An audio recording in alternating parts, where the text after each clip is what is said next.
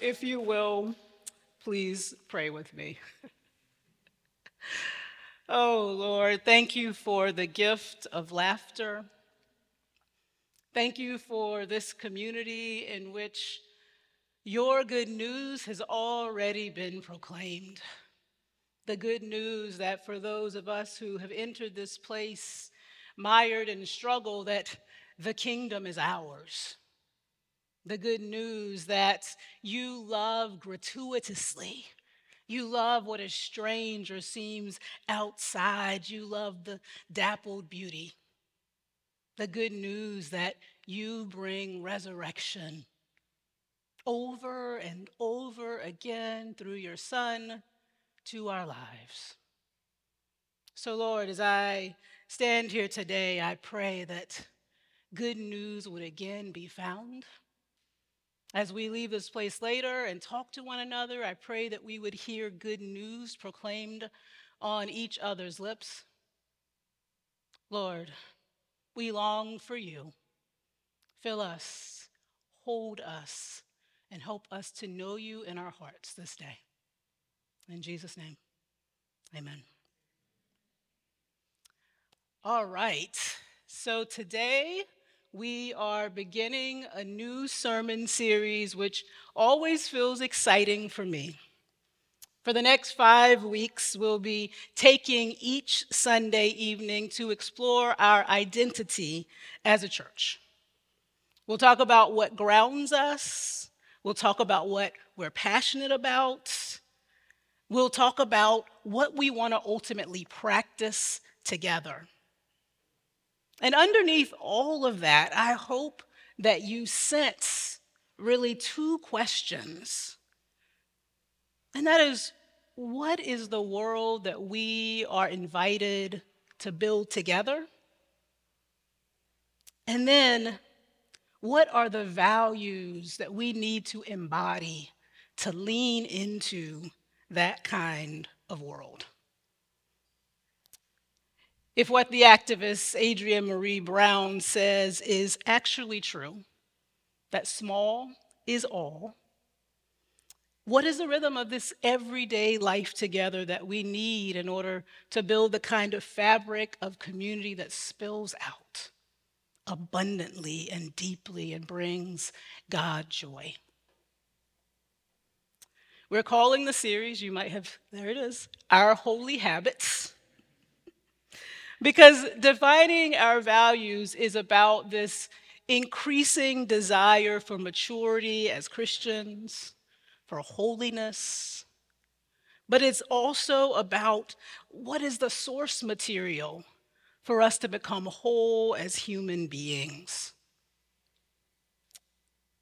These are ways of being we want to lean into, rhythms of life. And what I love is that they are ours and they, I hope, can become habits for us in this season. Now, in thinking about this series, one thing kept coming up for me over and over again. One way of talking about directing the spiritual life. And that ancient way is called the rule of life. I did a little class on this earlier in the year. The rule of life, or the rule for short. The early Christians who fled into the desert to escape the corruption of empire realized that they needed some kind of guide to their common life together. Practices that could help them understand what direction they were growing in or not growing in. And when I think about these ancient rules and when I look at them, things like the Benedictines' commitment as a community to practice daily manual labor, to work with their hands. That same community, their, their, their rule, their practice of holy leisure. Those are the kinds of detailed things I think about that undergird good values. They help us cultivate growth in specific areas. And then, what I also most like about the idea of the rule the rule of life, is that the word rule itself goes to the word trellis in Latin and Greek. Trellis. Now, for me, I am not a gardener, so I often think of trellis in pretty self centered ways. I think about a trellis as a, you know, kind of whimsical addition to a garden. Or maybe I think about it as a place where I can, you know, get a little shade on a hot DC day, or maybe a place that, you know, where people are married. But the first purpose of a trellis is actually to support growth. It's a structure that, that is, is all about providing boundaries and pathways toward the light. It's about ensuring fruitfulness. And then the really wonderful thing is that while trellises give structure and provide boundaries, they also allow a ton of possibilities for growth. There's a ton of freedom in the details for which direction plants can move in as long as they lean on that structure. So, I think in many ways, these holy habits that we're going to be talking about for this next few weeks are kind of a community trellis. And these are holy values, holy habits that have been discerned for this season. They are radical friendship, which is the one I'm going to talk about today, revolutionary justice, relentless curiosity, restorative play, and rooted improvisation. And then I should say one other thing for the sake of clarity and the sake of transparency about where these values came from. When Resurrection City and the Table Church agreed to merge, one of the desires from the side of Resurrection City was for these two communities to spend some time discerning their shared mission and vision and values. What does that look like for this community? And then at the same time, the leadership of the Table Church realized that at about 10 years, they were at the point in their life cycle where it made sense to do some discerning of where we are around values. So, the leaders of those two communities, and then later the joint elder board of those two communities, of this one community now, spent over a year meeting. Now, one thing Anthony and I often talk about is we sometimes under communicate. so un- I know you may not have realized that for a year, the leaders in this community have been meeting uh, and, and discerning these values. And these aren't values that just kind of hang out there suspended. They're values that, that came from us asking about what is the Spirit doing in this specific place? We spent a ton of time just like sharing stories and dreams and thinking about what is the language that keeps coming up among us? What are the kinds of things we hear that people need like over and over and over again? What are the dreams that keep bubbling to the surface? So today, I want to just talk a little bit about our first value radical friendship. And this one, is about the ways in, we, we, in which we need to draw into the habits of friendship with God, with other people, with ourselves, and with all of creation. Deep friendships along each of these dimensions are fundamentally radical because they have the, the potential to transform us down to the roots. That's what radical means. It means back to the roots.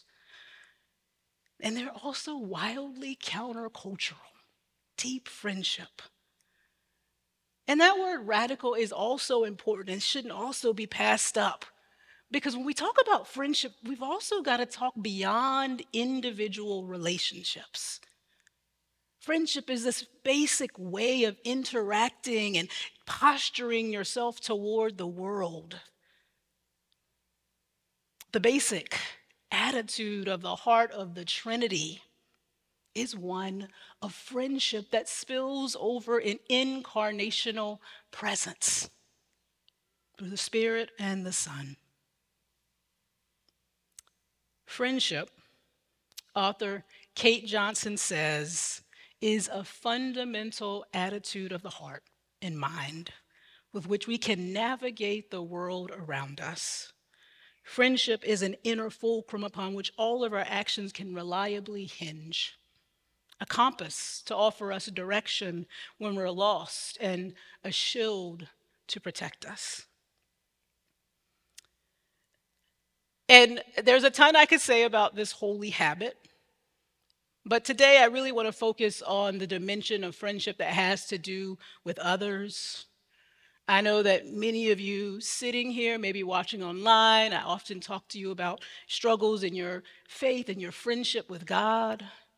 And we talked some about that in the fall when we did a series, Practicing Resurrection, uh, which I think Anthony, Pastor Anthony, you know, lovingly named uh, my, my, relationship with God. No, my theology is great. My relationship with God sucks. Um, so we're always going to be talking about that as a community, our friendship with God.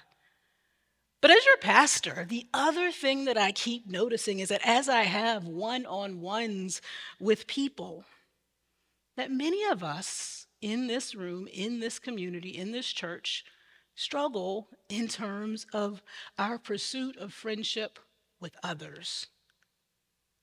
Over and over, I, I talk to people who have this sense of disconnection the sense of loneliness that haunts the everyday, and especially loneliness that haunts the faith journey. A sense that we can't be our full selves around other people, can't share like our secrets and what we believe and what we really think about things. And I know that as people begin to return to our community from summer adventures, I'm thinking a lot about that felt sense of loneliness that some of you might be moving through yet again. And still, I believe that this first value of radical friendship is good news. So, to discover that good news, what I want to do is take a few minutes to go to the book of Ruth I don't know if Ruth was your devotional this morning, but we're going to Ruth, Ruth 1. we don't always go there. Um, and what I'm going to do is actually read the entire first chapter. I'm going to do it both to absorb details, to lift up text, and to invite you, yes, yes, yes, to read Ruth this week. Yes, because it's so good. It's only four chapters. Plug for Ruth. Okay. so uh, stay with me. Feel free to you know look this up on your phone. Um, I'm going to be referring to it for the rest of this time. So Ruth chapter one. In the days when the judges ruled, there was a famine in the land. And a certain man of Bethlehem in Judah went to live in the country of Moab, he and his wife and two sons. The name of the man was Elimelech and the name of his wife Naomi, and the names of his two sons were Mahlon and Chilion. They were Ephrathites from Bethlehem in Judah. They went into the country of Moab and remained there. But Elimelech, the husband of Naomi, died, and she was left with her two sons. These took Moabite wives. The name of one was Orpah, and the name of the other was Ruth. When they had lived there for about 10 years, both Mahlon and Chilion also died, so that the woman was left without her two sons or her husband. Then she started to return with her daughters in law from the country of Moab, for she had heard in the country of Moab that the Lord had had consideration for his people and given them food. So she set out from the place where she had been living, she and her two daughters in law, and they went on their way to go back to the land of Judah. But Naomi said to her two daughters in law, Go back, each of you, to your mother's house. May the Lord deal kindly with you as you have dealt with the dead and with me. The Lord grant that you may find security, each of you, in the house of your husband. Then she kissed them, and they wept aloud. They said to her, No, we will return with you to your people. But Naomi said, Turn back, my daughters. Why will you go with me? Do I still have sons in my womb that they may become your husbands? Turn back, my daughters, go your way, for I am too old to have a husband. Even if I thought there was hope for me, even if I should have a husband tonight and bear sons, would you then wait until they were grown? Would you then refrain from marrying? No, my daughters, it has been far more bitter for me than for you, because the hand of the Lord has turned against me. Then they wept aloud. Orpah kissed her mother in law, but Ruth clung to her. So she said, See, your sister in law has gone back to her people and to her gods. Return after your sister in law. But Ruth said, do not press me to leave you or to turn back from following you. Where you go, I will go. Where you lodge, I will lodge. Your people shall be my people, and your God my God. Where you die, I will die. There I will be buried. May the Lord do thus and so to me, and more as well, if even death parts me from you. When Naomi saw that she was determined to go with her, she said no more to her. So the two of them went on until they came to Bethlehem. When they came to Bethlehem, the whole town was stirred because of them. And the women said, Is this Naomi? She said to them, Call me no longer Naomi, call me Mara, for the Almighty has dealt bitterly with me. I went away full, but the Lord has brought me back empty. Why call me Naomi when the Lord has dealt harshly with me and the Almighty has brought calamity upon me? So Naomi returned together with Ruth the Moabite, her daughter in law, who came with her from the country of Moab. They came to Bethlehem at the beginning of the barley harvest.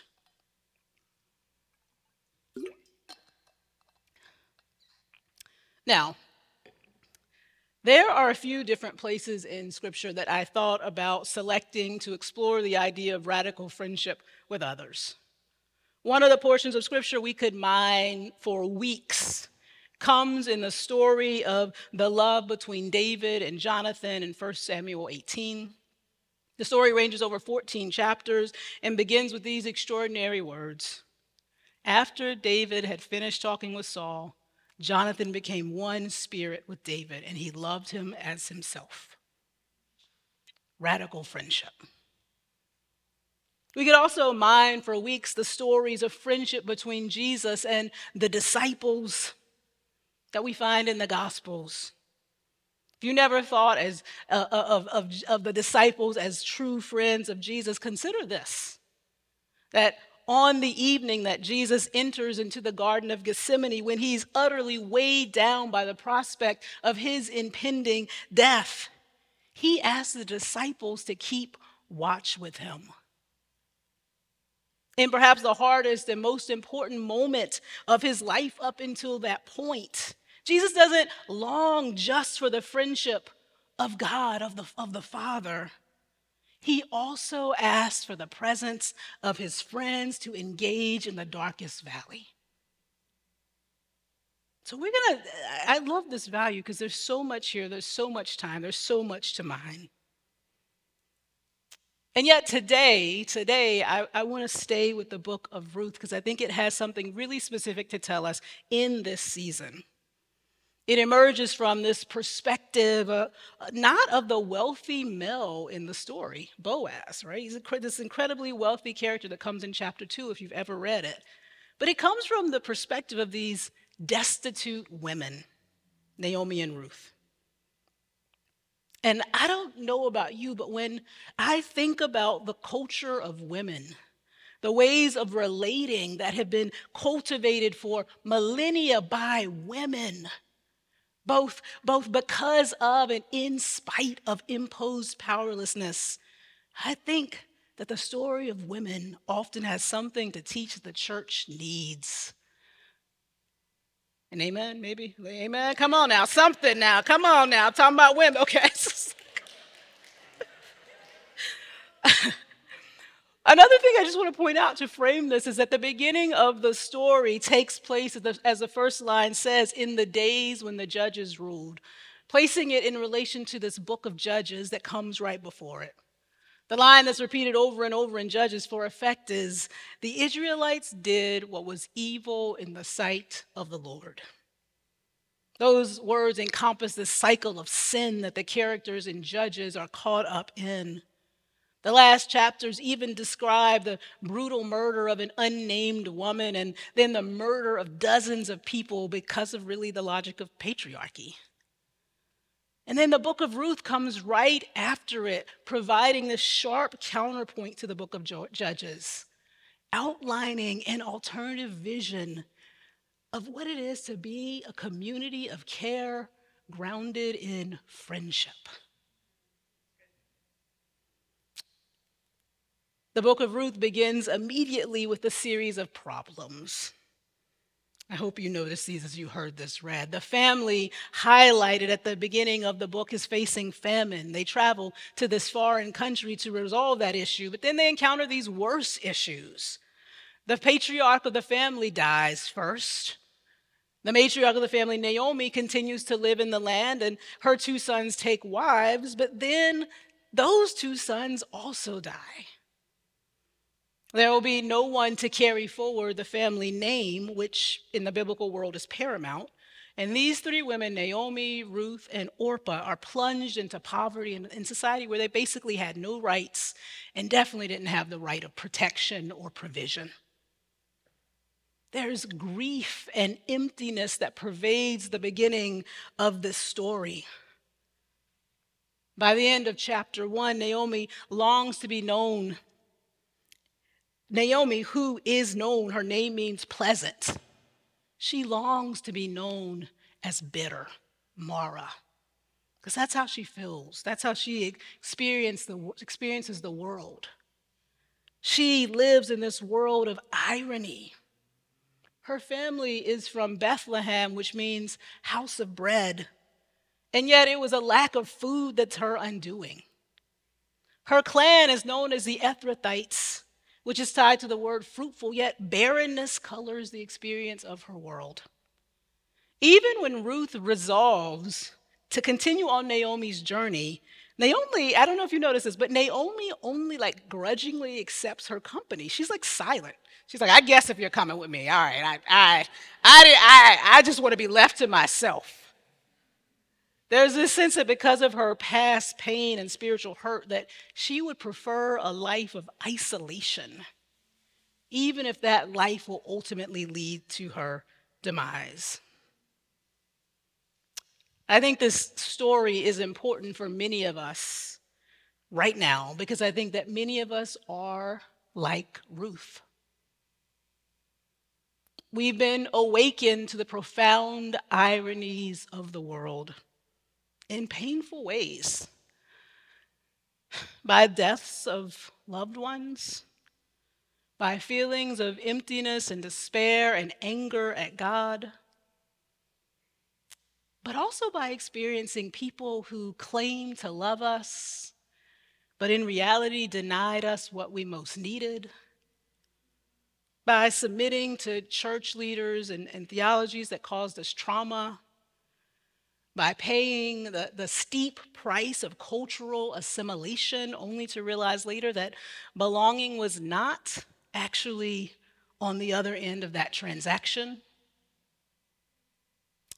By engaging church communities that claim to offer friendship and connection only to receive surveillance and control in exchange for our trust. And because we know the painful ironies of the world, sometimes we are slow to allow other people to join our journeys, to share intimacy with us. We might have mm, you know a number of friends from earlier in our lives but we're unsure how to keep making friends in this season of our life radical friends, good, deep, deep, genuine soul friends. Like Naomi, we don't often know how to ask for help even when we deeply, deeply need it, making the vulnerability of friendship impossible. We engage in toxic individualism, which cuts us off from the deepest forms of connection. As Mia Birdsong says so well, when we are oriented toward doing it ourselves and getting ours, we cut ourselves off from the kinds of relationships that can only be built when we allow ourselves to be open and generous. Yet, what interrupts the downward spiral of Naomi is Ruth's decision to turn, to intentionally and wholeheartedly turn toward Naomi to, to join her journey. She says the famous words that we often use in marriage ceremonies do not press me to leave you or to turn back from following you. Where you go, I will go. Where you lodge, I will lodge. Ruth clings, clings to Naomi in a way that's reminiscent of Genesis 2's description of a man leaving his wife and becoming one flesh with his wife, leaving his family and becoming one flesh with his wife. And what I love too is that Ruth does all this with no really expectation, it seems, of reward. She's joining a completely destitute older woman. Like Abram in Genesis, she decides she's going to set out on this journey to an unknown land and an unknown people. But unlike him, she does not have any promise. Because of Ruth's decision to turn to Naomi wholeheartedly, to even see herself with this altered identity, everything changes for the two of these women. Later in the book, if you keep reading chapter two, Ruth ends up providing food for both of them by gleaning, which is gathering leftovers in the fields of other people. In chapter three, Naomi suggests a plan for Ruth by connecting her to their kinsman redeemer, this person who could help them find their way back into protection. And in the final chapter, the book ends with complete reversal. Because of that plan, Ruth is now married she has a child. Instead of famine, there is abundant food and harvest. And instead of emptiness, there is this, this sense of fullness. Naomi ends in this image of her cradling her, her grandchild, which is this way in the ancient world of talking about fullness and abundance. The joy of pursuing radical friendships with others is they, they, they create nourishment and fruitfulness for us and for the world.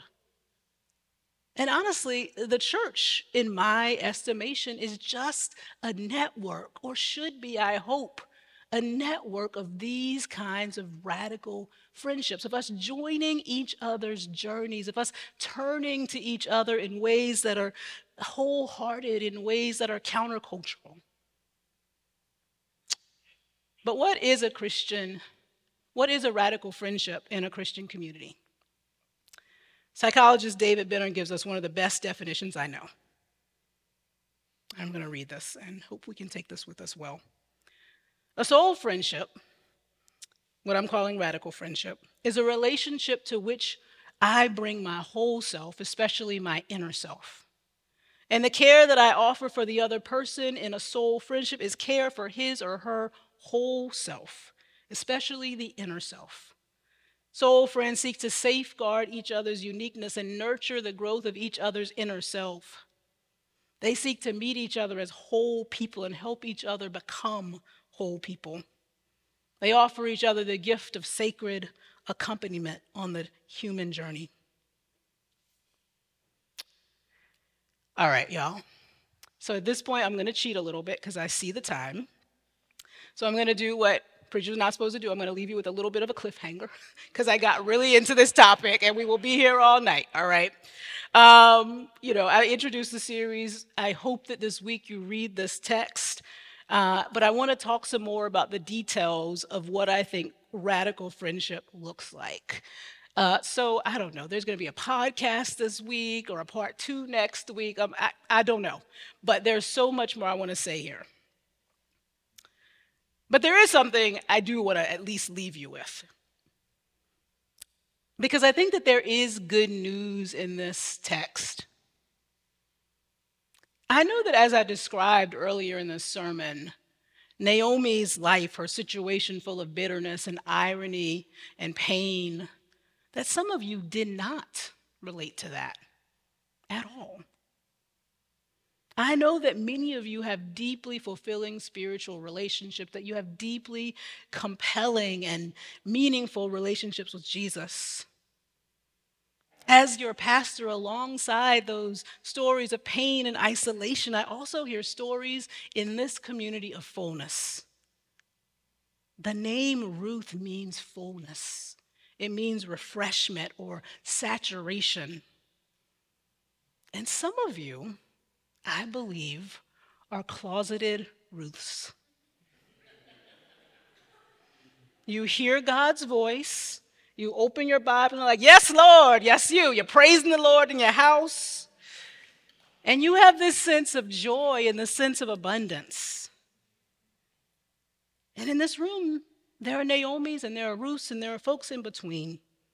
But the good news is that God has provided us for each other radical friendship. Ruth and Naomi have to stand in this community beside each other and connect in order for the fullness of God's beauty to saturate our journeys. One facet of all that amazing news in the book of Ruth is that these two women redeem each other. Boaz plays a key role as kinsman redeemer, and Obed, the son of Ruth, is also a redeemer in the story. But it's actually also Naomi and Ruth that provide the ground for the redemption in the entire story through their radical friendship. It's an uncovering of fruitfulness and abundance through their connection. And my deepest desire for this church is that we would lean into this kind of radical friendship. Amen.